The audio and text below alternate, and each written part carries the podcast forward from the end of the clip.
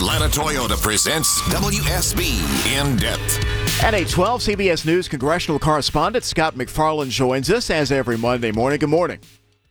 Good morning. Good to be here. So, President Zelensky visits there tomorrow on what seems all the world like a rescue mission, I think you could say. Tell me, scale of, of 1 to 10, how much difficulty does the Ukraine war aid seem to be in there at the Capitol?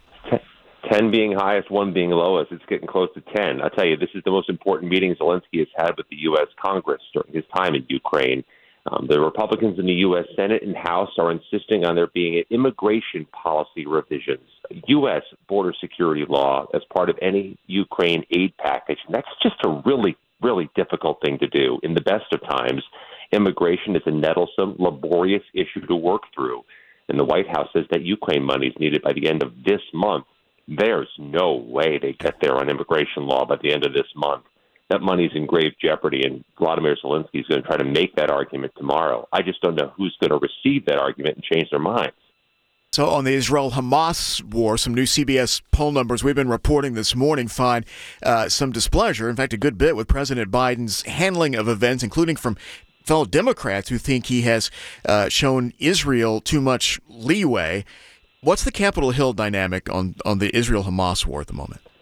Well, let's start with the money first because that's got a, a similar issue to the Ukraine aid. It has more overwhelming support from both parties to give money to Israel to continue during this war in the Middle East.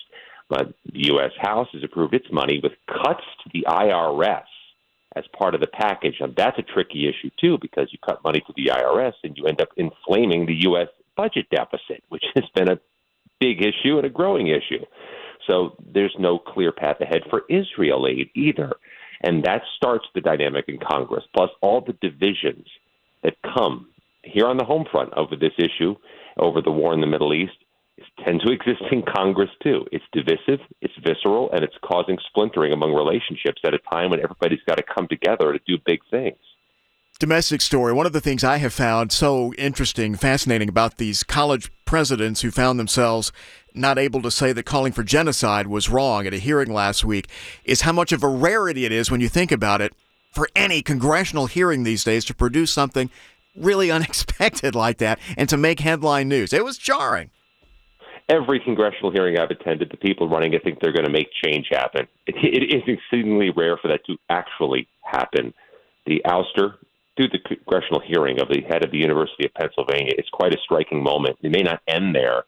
I had to tell you that, among other things, speaks to a failure of preparation for what was clearly going to be the line of questioning at this U.S. House hearing. If this was a, uh, something that presidents were caught flat-footed on, to a degree, that's on them.